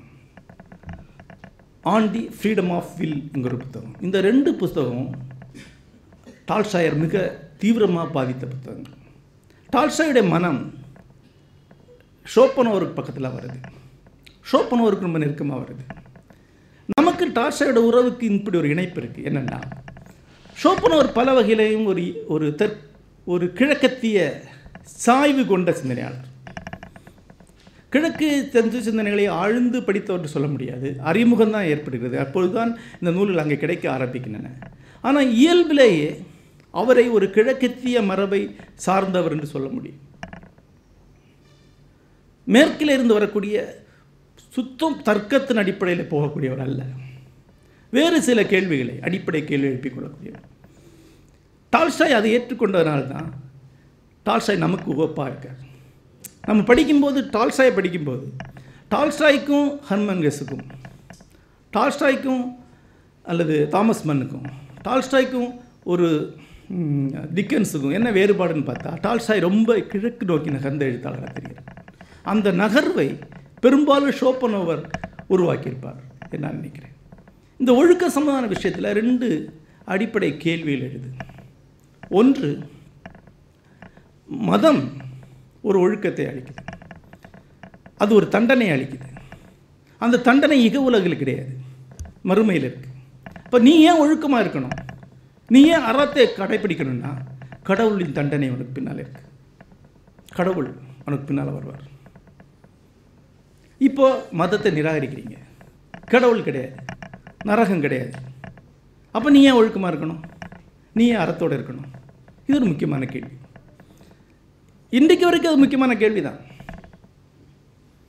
இரண்டாவது கேள்வி ஒரு தனி மனிதனுடைய ஒரு அறத்துக்கும் சமூகத்துக்குடைய அறத்துக்கும் முரண்பாடு வந்தால் என்ன பண்ணுறது சமூகம் இதுதான் அறம் என்று சொல்லுது இதுதான் ஒழுக்கம்னு சொல்லுது. நீங்கள் அதை உங்கள் வாழ்க்கையிலேருந்து எடுக்கணும் அப்போ ஊரோடு ஒத்து வாழ்தல் மட்டும்தான் அறமா? ஊரோடு ஒத்து போகிறது மட்டும்தான் ஒழுக்கமா? இந்த இரண்டு கேள்விக்கும் வேறு வேறு வேறு கோணங்களில் ஐரோப்பிய சிந்தனையாளர்கள் என்னென்ன மறுபடி சொல்லியிருக்கிறார்கள் என்று பார்த்தால் ஒரு சிந்தனை தெளிவு நமக்கு கிடைக்கும். இதில் ஷோப்பனோவரிலிருந்து பெற்ற ஒரு தெளிவை டார்சாய் தன்னுடைய படைப்புகளில் முன்வைக்கிறார். டால்பனவர் திரும்ப திரும்ப தனி மனித அகம் நோக்கி பேசக்கூடியவராக இருக்கிறார். அதுதான் அவரை ஈஸ்ட் நோக்கி கொண்டு வருது. ஒழுக்கம் என்பதையோ அறம் என்பதையோ ஒரு வகையான சமூக ஏற்பாடு ஒரு சமூக ஒத்துப்போதல்ங்கிற அளவில் தான் ஹெகல் திரும்ப திரும்பி சொல்கிறார். அது ஒரு பரிணாமத்துடைய வளர்ச்சியினால் சிந்த மரணகுலத்துடைய வளர்ச்சியோட ஒரு பகுதியாக உருவாகி வென்ற நிகழ்ச்சிகளின் தொகுப்பாகத்தான் ஹெகல் பார்க்குறாரு. அதை கிட்டத்தட்ட இன்றைக்கி தமிழ் ஃபேஸ்புக்கில் நம்ம பேசிக்கிற மொழியில் வந்து ஹெக அவர் எதிர்க்கிறார். ஷோப்பனுடைய மொழி வந்து இது அறிவுகட்டத்தனம் கூமுட்டத்தனங்கிற ரேஞ்சில் தான் இருக்குது ஆனால் மனிதனுக்கு உள்ளிருந்து வரக்கூடிய ஒரு கம்பேஷன் சென்ஸ் ஆஃப் ஜஸ்டிஸ் அதற்கு அப்பாற்பட்ட ஒரு குட்னஸ் அதில் அவருக்கு நம்பிக்கை இருக்குது ஏன்னா அது இருந்ததுனால தான் மனிதர்கள் இது வரைக்கும் வந்து சேர்ந்துருக்கு. அதுதான் இனி மனிதனை முன்னால் கொண்டு போகும். அதை நம்பிக்கை அந்த நம்பிக்கையை தான் திரும்ப திரும்பி ஷோப்பனர் வலியுறுத்துகிறார். நான் எளிமைப்படுத்தி சொல்கிறேன். ஆனால் அது வந்து டால்சாயை அடையிருக்கு டால்சாயை பொறுத்தவரையில் ஒரு மனிதன் ஏன் ஒழுக்கமாக இருக்கணும்னா சொர்க்கத்துக்காக இல்லை. அவன் மகிழ்ச்சியாகவும் நிறைவுடையவன் இருக்கிறதுக்காக தான். அவனுக்கு வாழ்க்கை நிறைவுறைவாக இருக்கிறது தான். நீ ஹையர் எத்திக்ஸோடு இருந்தா நீ விடுதலை பெறுவாய். நீ மகிழ்ச்சியாக இருப்பாய். நீ நிறைவுறுவாய் இந்த கோணத்தில் தான் நீங்கள் வந்து டால்சாவுடைய நெகிலிடோங்கிற கதாபாத்திரத்தை பார்க்கணும். நெகிலிடோ வேறொரு வகையில் அவருடைய கதையில் முன்னாடி வந்தவர் த்ரீ ஹுசாஸ் மூன்று ஹுசாஸுங்கிற கதை உங்களுக்கு நினைவிருக்குன்னு நினைக்கிறேன். மூன்று குதிரை வீரர்கள்ங்கிற பேரில் தமிழில் மொழிபெயர்க்கப்பட்டிருக்கிறது. இந்த கதையில் மூன்று குதிரை வீரர்கள் கிரீமியா பக்கம் போர்லேருந்து திரும்பி வர்றாங்க. திரும்பி வரும்போது ஒரு சின்ன பண்ணை வீட்டில் தங்க இடம் கிடைக்குது. அங்கே ஒரு அழகான துருதுருப்பான ஒரு வேலைக்கார பொண்ணு இருக்காங்க. அதில் ஒருவன் வந்து அந்த பொண்ணை செடியூஸ் பண்ணுறான் அவளுக்கு பொய்யான வாக்குறுதியில் அளிக்கிறான். போகும்போது அவள் தன்னை கூட்டிகிட்டு போயிடுறேன் கல்யாணம் பண்ணிக்கிறேன்னு சொல்கிறான் அவள் அவளுக்கு வெளியே ஆளே பார்த்ததே கிடையாது. அவள் வாழ்ந்தது பிறந்து எல்லாமே அந்த ஒரு சின்ன வீட்டுக்குள்ளே. அவன் நம்பிடுறா. அன்றைக்கு இரவு அவளோட உறவு வச்சுக்கிறான். கிளம்பும்போது ஒரு நூறுரூவா நூறு ரூபில் அவள் தலைக்கணியில் வச்சுக்கிட்டு அதாவது அவளோட ஊதியமாக வச்சுக்கிட்டு அவள் கிளம்பிடுறான். அவ்வளோதான் அந்த மூன்று குசாசு கதை. டால்ஸ்டாயுடைய அன்றைய வாழ்க்கை சூழலையும் அவர் சரஸ்தபோல் கதைகள் எழுதின பின்னணி எல்லாம் வைத்து பார்த்தால் அது ஒரு பயோகிராஃபிக்கல் நோட்டாக இருக்குமோங்கிற சந்தேகம் ஆய்வாளர்களுக்கு உண்டு. ஏன்னா அவர் அப்படிப்பட்டிருந்தார். நான் ஒரு பிரபு தானே. ஆனால் அது அவருடைய கான்சியஸ்னஸை ரொம்ப உறுத்திக்கிட்டே இருக்கு. நீண்ட காலம் கழித்து அண்ணா கருணாலாம் எழுதி போர்மமிதியில் எழுந்த பிறகு ரீசரக்ஷங்கிற நாவல் எழுதுகிறார் அது இந்த கதை தான் திருப்பி இந்த பெண் அவள் பேர் மசோலாவா அவள் வந்து கர்ப்பமாகி அங்கிருந்து துகர்த்தப்பட்டு விபச்சாரியாகி ஒரு கொலை குற்றத்தில் மாட்டி தண்டனைக்காக வந்து கோர்ட்டில் நிற்கிறான் ஜூரியில் நெகிழுட உட்கார்ந்துருக்கான் அவளோட தொடக்கம் இவனுக்கு அவளுக்கு தெரியல இவனை. இவளுக்கு தெரியுது. அவன் இப்போ மாரல் கொஸ்டின் வருது. என்னவா இருக்கணும்? இப்போது இதை எந்த கடவுளுக்கும் பதில் சொல்லக்கு நெ- எண்ணம் கிடையாது. ஏன்னா அவன் நாத்திகன் அல்லது அப்படி உறுதியான மத நம்பிக்கையுடையவன் அல்ல. ஆனால் தன்னுடைய உள்ளே இருக்கக்கூடிய ஒன்றை நிறைவு செய்து ஆகணும்னு முடிவுக்கு வரான் ஆகவே அவளை போய் பார்க்குறேன் சிறையில். அவள்கிட்ட சொல்கிறான் நான் தான் நான் இதை சரி பண்ணுறேன் அப்படிங்கிறான். ஆனால் அவளுக்கு அவளுடைய ஆத்மா ரொம்ப கரைபடிந்திருக்கு. ஏன்னா ஒரு ப்ராஸ்டியூட் வாழ்க்கையில் ஒரு பிரபுவை தன்னோட அழகால் கவர்ந்துட்டேன் இனி இவனை எக்ஸ்ப்ளாய்ட் பண்ணலாம். அப்படி தான் அவளுக்கு யோசிக்க தோணுது. அவள் சொல்கிறார் டால்ஸ்டா சொல்கிறாரு ஒரு குறிப்பிட்ட வாழ்க்கையை நீங்கள் நெடுங்காலம் வாழ்ந்தீங்கன்னா அதுக்கான நியாயங்களை மனநிலைகளை நீங்கள் உருவாக்கிறீங்க. இப்போது ஒரு தூய்மையான பெண் ப்ராஸ்டியூட் ஆகிட்டான்னா சில வருஷங்கள் ப்ராஸ்டியூட்டில் ப்ராஸ்டியூட் மனநிலையில் தான் உருவாக்கி வச்சிருக்கா வெற்றிகரமான ப்ராஸ்டியூட்டாக இருக்க தான் அவள் ட்ரை பண்ணுறாளே ஒழிய நல்ல பெண்ணாக இருக்கிறதுக்கா இல்லை இப்போ இவளுடைய மீட்பு என்பது அந்த இக்கட்டான சூழல் இந்த மீட்பு மட்டுமல்ல அவள் ஆத்மாவில் படைந்திருக்க அந்த களியிலிருந்து அந்த களிம்பிலிருந்து அவளை மீட்கிறது. அந்த மீட்பு அல்ல இவனுக்கு முக்கியம் தன்னுடைய மீட்பு. அவளை அல்ல மீட்கிறது. ரீசரக்ஷன் என்பது அவருடைய ரீசரக்ஷன் அல்ல நெஹ்லுடைய ரீஸ் அவள் சைபீரியாவுக்கு அனுப்பப்படுறான். இவன் தன்னுடைய சொத்துக்களை விட்டு அனைத்தையும் துறந்து அவளுக்கு பின்னால் சைபீரியாவுக்கு போகிறான் அந்த நாவல் தொடர்ந்து போகுது. இவனுடைய ரீசரக்ஷனுடைய இவனுடைய உயிர்த்தெழுதலுடைய கதையாக அது மாறுகிறது. இந்த உயிர்த்தெழுதலுக்கு பின்னால் இருக்கக்கூடிய அந்த டிரைவ் என்பது அந்த ஹையர் மொராலிட்டி என்பது முழுக்க முழுக்க இந்த உலகம் சார்ந்தது. அவ்வுலகம் சார்ந்தது கிடையாது. மீட்பு நடக்கிறதும் அவ்வுலகத்தில் கிடையாது. அடுத்த பிறப்பில் இந்த உலகத்தில். மறுபிறப்பு என்பது இந்த நடக்குது இவன் ஏன் அதை செய்யணும் அப்படின்னா அப்போ தான் நீ நிறைவுற்ற மனிதனாக இருக்க அந்த பதில் என்ன? ஆன்ம விடுதலை என்பது மேலான ஒழுக்கம் வழியாக தான் சாத்தியம்.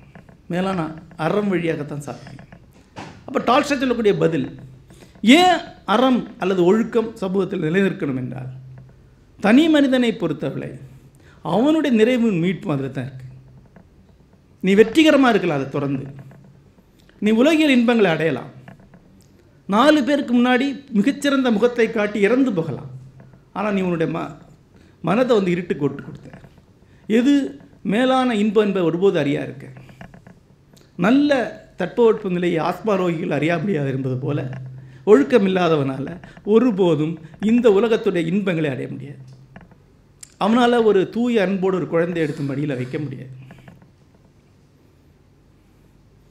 என்னுடைய நெருக்கமான நண்பர் ஒருவர் ஒரு புகழ்பெற்ற ஒழுக்கமின்மை வாழ்க்கையை வாழ்ந்தவர். அவர் வாழ்க்கையில் மிகப்பெரிய ஒரு கிரைசிஸை ஒரு முறை எனக்கு சொன்னார். இயல்பாக பேச்சு நடுவில் தன்னுடைய மகனுடைய மனைவி கேசலை தொட்டார். அவருடைய மகள் மாதிரி தான் நம்ம கை அப்படி தட்டி விட்டுச்சு அழிஞ்சு. அவன் வாழ்க்கையில் மிகப்பெரிய அடி அது. எந்த நிலையிலும் ஒரு பொண்ணை அவன் கையை வைக்க முடியாது. வச்சா அப்படி தான் அது அர்த்தமாகும். இப்போ எதை இழந்தோம்? நூறு பெண்கள் அடைந்திருக்கலாம். ஆயிரம் பெண்களுக்கு இன்பங்களுக்கு நிகரான ஒரு மரியாதையை ஒரு நிறைவை நீங்கள் எழுதிட்டீங்க. ஒரு ஐந்து வயசு பெண் குழந்தை அவங்க பக்கத்தில் விட மாட்டாங்க. அவங்க அம்மா அப்படி பிடிச்சி பின்னால் இழுப்பாங்க. அதை நீ பார்ப்ப தன் வாழ்நாள் கடைசியில் அவர் கண்ணீர் மல்க அந்த சந்தர்ப்பம் சொன்னதை நான் நினைவு அப்போது எதுதான் ஒழுக்கம்? டால்சாகர் திரும்பி வரும்போது நெல்லுடோ தன் உள்ளே இருந்து எழுந்து வரக்கூடிய ஒரு தீவிரத்தால் உணர்றான்ல அது ஒழுக்கம். அடுத்த கேள்வி.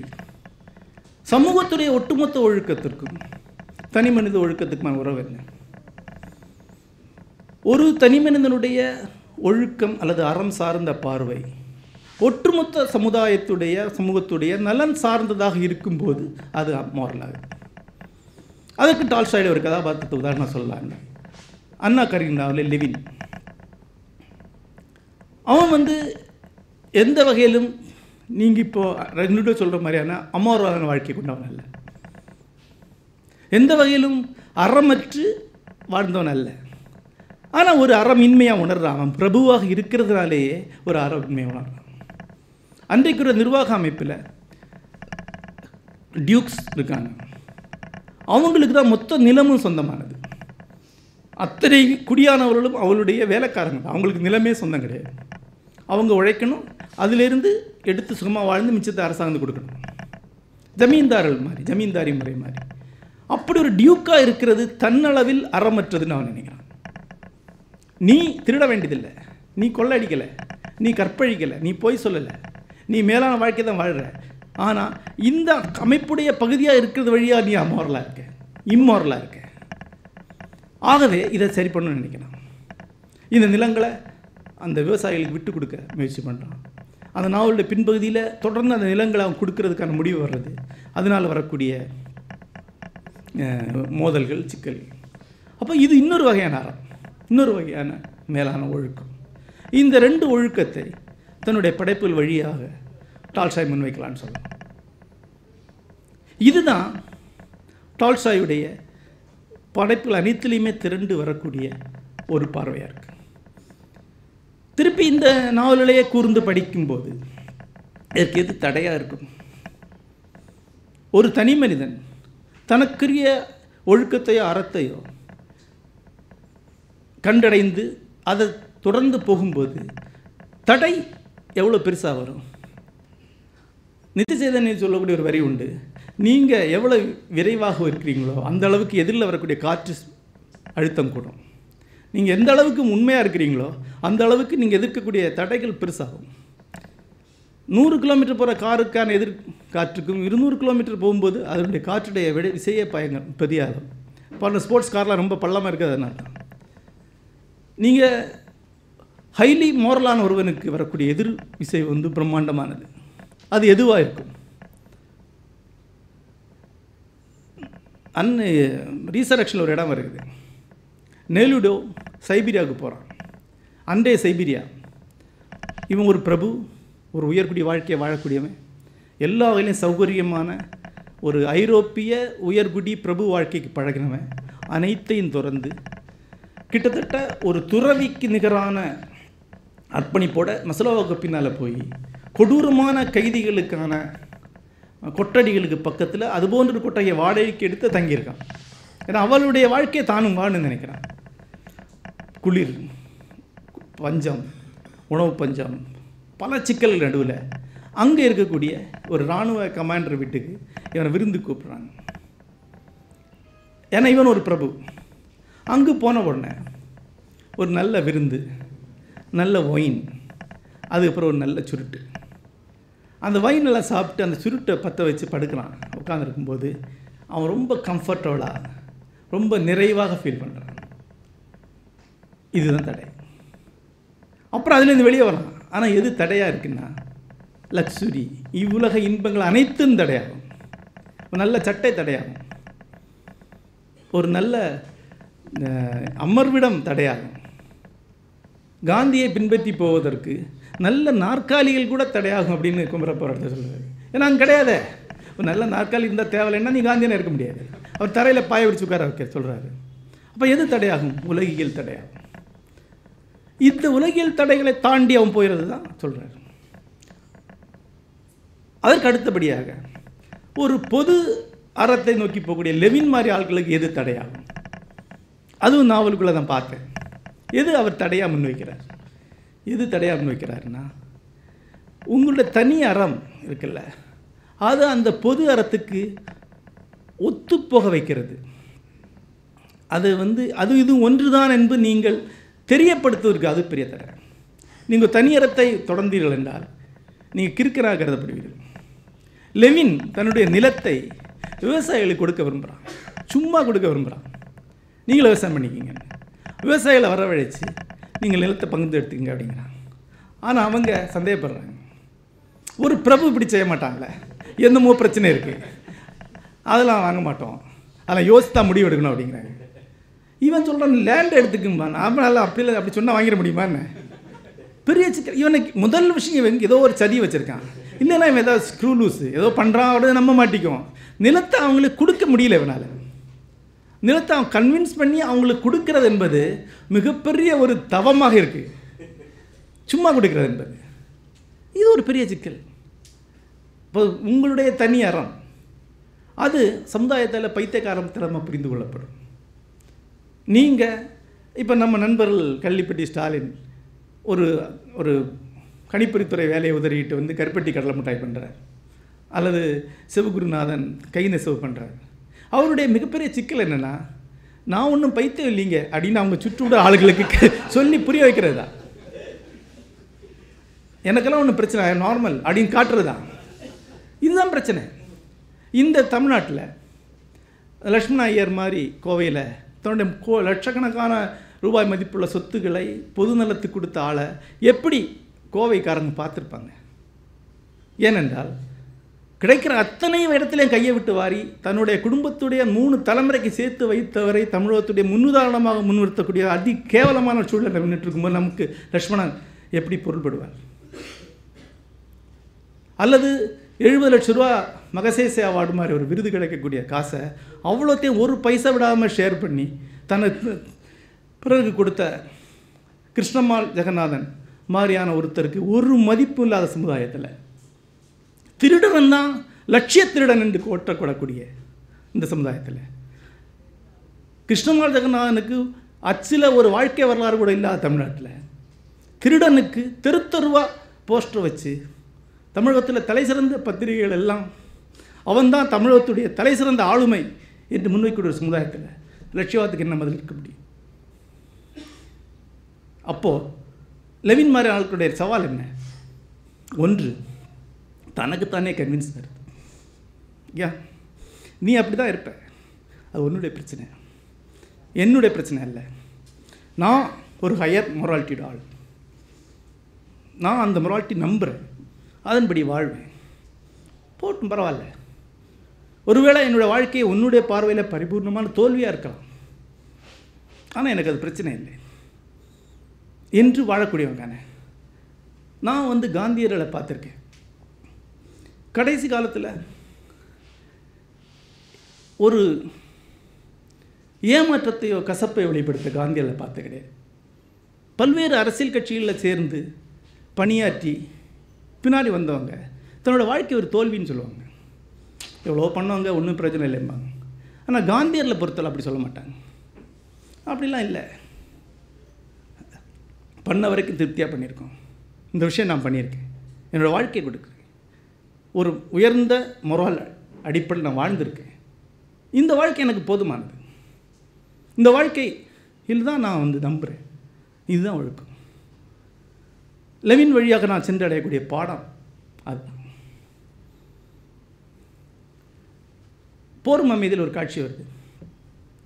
பியர் அதனுடைய மைய கதாபாத்திரம் ஒரு கள்ளமற்ற தன்மை கொண்டவன். போர் மைதியை பற்றி ஆய்வில் என்ன சொல்லுவாங்கன்னா டால்ஷாய் தன்னுடைய சொந்த கதாபாத்திரத்தையே தன்னையே மூன்றாக பிளந்து மூன்று கதாபாத்திரங்களாக்கி அதை நாவலுக்குள்ளே விட்டுருக்காரு. டால்ஸ்டாயோட இளமை பருவ டால்ஸ்டாய் இருக்கார்ல அதான் ராஷ்ட்ரோ. டால்ஸ்டாயுடைய நடுவயது டால்ஷாய் ஒரு ஒரு இன்னசென்ஸும் குழப்பங்களும் ஆன்மீகமான மதம் சார்ந்த ஒழுக்க சார்ந்த அலை மோதல்களும் கொண்ட டால்ஸ்டாய் தான் பியர். போர் வீரனும் நிதானமும் கம்பீரமும் கொண்ட வேறு டால்ஸ்டாய் தான் பிரின்ஸ் ஆண்ட்ரூ. இந்த பியர் தான் இன்னும் அலைவான கதாபாத்திரமாக இருக்கிறார். பியருடைய கதாபாத்திரம் ஒன்று வருது.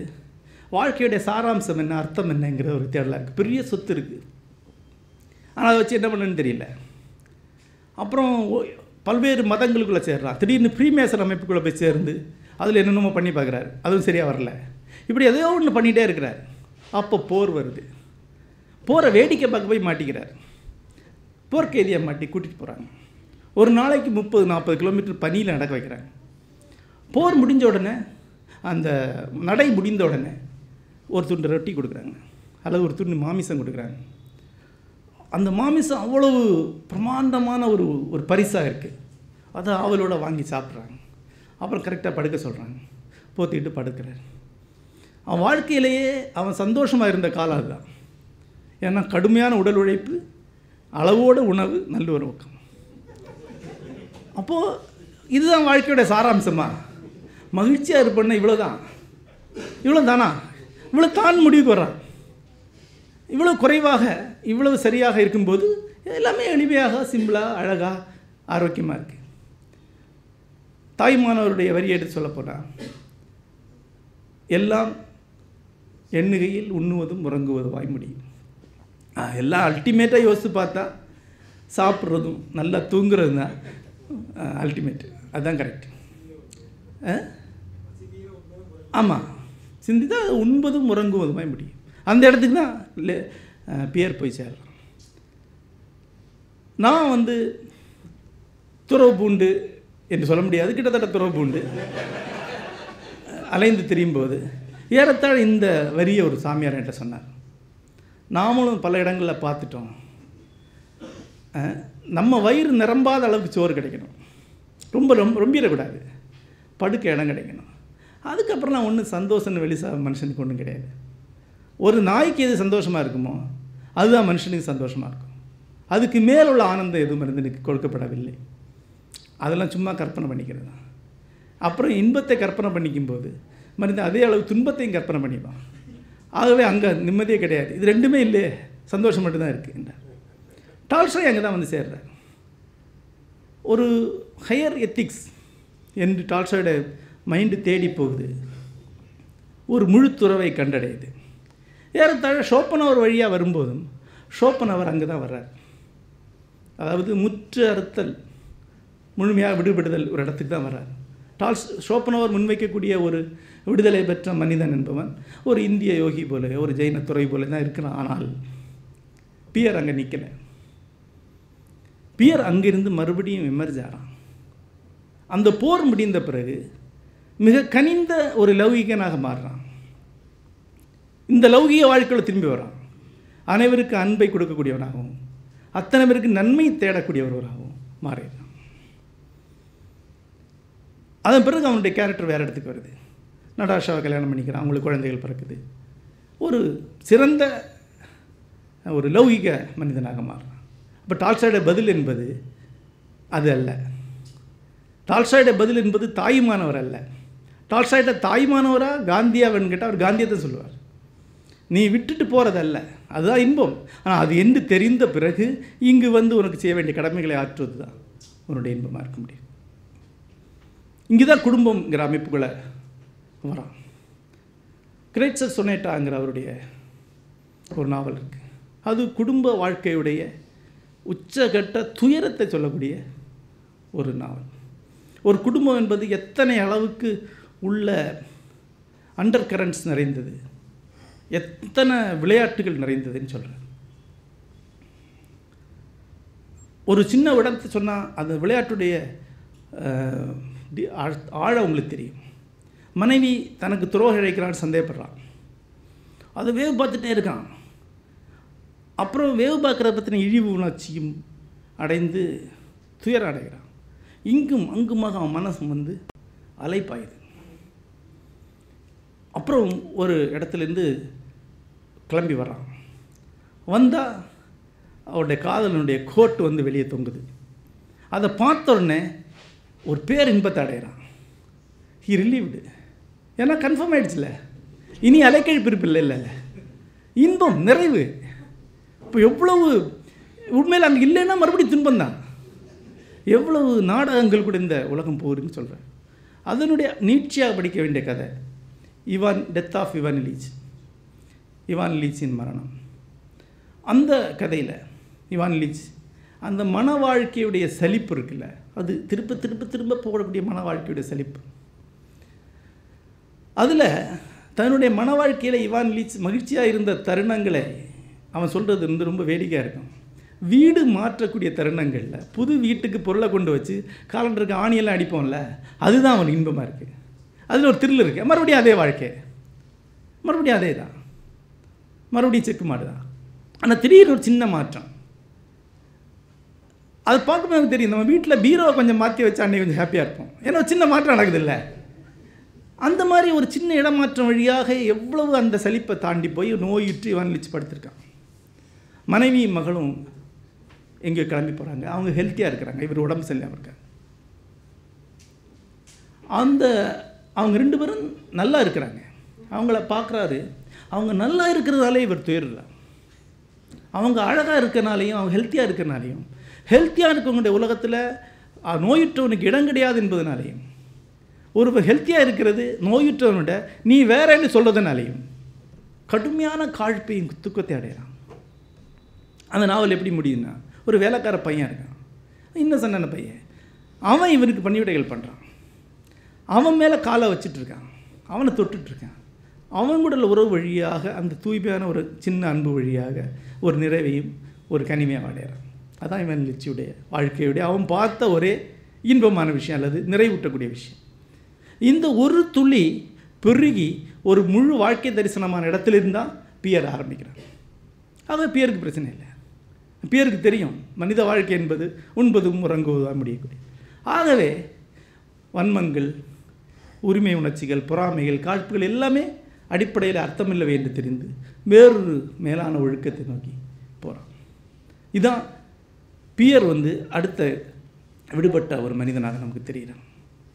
டால்சாயுடைய படைப்புகள் வழியாக நாம் இன்றைக்கி திரும்பி பார்க்கும்போது இந்த இந்த அடிப்படை கேள்விகளுக்கு அவர் படைப்புகள் வழியாக அவர் பதில் தேடி போயிருக்கிறத பார்க்கலாம். துரதிருஷ்டவசமாக அவருக்கு தெளிவு வந்த பிறகு என்று அவர் நினைத்த பிறகு எழுதின கதைகளில் இந்த தெளிவில்லை.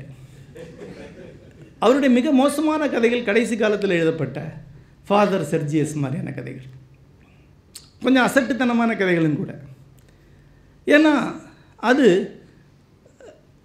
ஒரு ப்ரீச்சர் ஆல்டரில் எழுந்திருச்சுன்னு என்கிட்ட பேசுகிற மாதிரி இருக்கு. என் கதையை முடிச்சோன்னா ஆமேன்னு சொல்லிடுவோமோ அப்படிங்கிற ஒரு பயம் நமக்கு வர அளவுக்கு இருக்குது அந்த கதைகள் நமக்கு கவரல. ஆனால் இந்த கதையில் இருக்கக்கூடிய உளவியல் நாடகம் அது வழியாக அவர் உருவாக்கக்கூடிய வாழ்க்கை வழியாக நாம் கண்டடையக்கூடிய அறம் ஒழுக்கம் சார்ந்த பாடங்களும் மிக முக்கியமானது. ஆகவே தான் டால்சாய் ரெண்டாக இருக்கார். ஒரு டால்சாய் ஒரு ஆசிரியர் ஒரு குரு. அவர் அப்படி தன்னை கற்பனை பண்ணிக்கிறார். இவ்வளவு சொல்கிறேனே ஒருத்தன் மனம் மாற மாதிரி காணலையே அப்படின்னு ஃபீல் பண்ணுறாரு கடை விரித்தேன் கொள்வார் இல்லை அப்படின்னு துயர அடைகிறார் அந்த குருவை தான் காந்தி பெற்றுக்கொண்டார். அவர் நூற்றாண்டில் பல பேர் அதை பெற்றுக்கொண்டார்கள். இன்னொரு டால்ஸாக இருக்கிறார். அவர் கதை சொல்லி வெறும் கதை சொல்கிறார் வாழ்க்கையை சொல்கிறார் ஒரு மாயத்தை உருவாக்குறார். நான் போய் அவருடைய வாழ்க்கையை வாழ்ந்து பார்க்குறேன். அங்கே இந்த குரு நமக்கு வெறும் வார்த்தையாக சொன்னதும் என்னை கொஞ்சம் கூட திருப்திப்படுத்துவதுமான கருத்துக்களை நான் இன்னும் தீவிரமாக உண்மையாக சென்றடைகிறேன். இதுக்கு கீழே டால்ஸ்டாய் எழுத்து போட வேண்டிய அவசியம் இல்லை.